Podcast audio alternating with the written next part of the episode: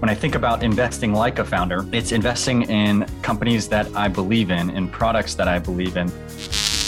These are great businesses with great CEOs making tons of cash flow.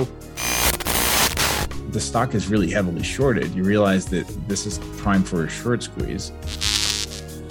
My name is Hayden Brain. And I'm Ed Gotham. And this is Opto Sessions, where we have conversations with extraordinary investors. We've spoken to people like Jim Rogers, ARK Invest, and Howard Lindzen about their investing philosophies and the most exciting trends in the market. Join us to keep on top of where the market is moving next and learn from some of the industry's sharpest minds. Subscribe wherever you get your podcasts today.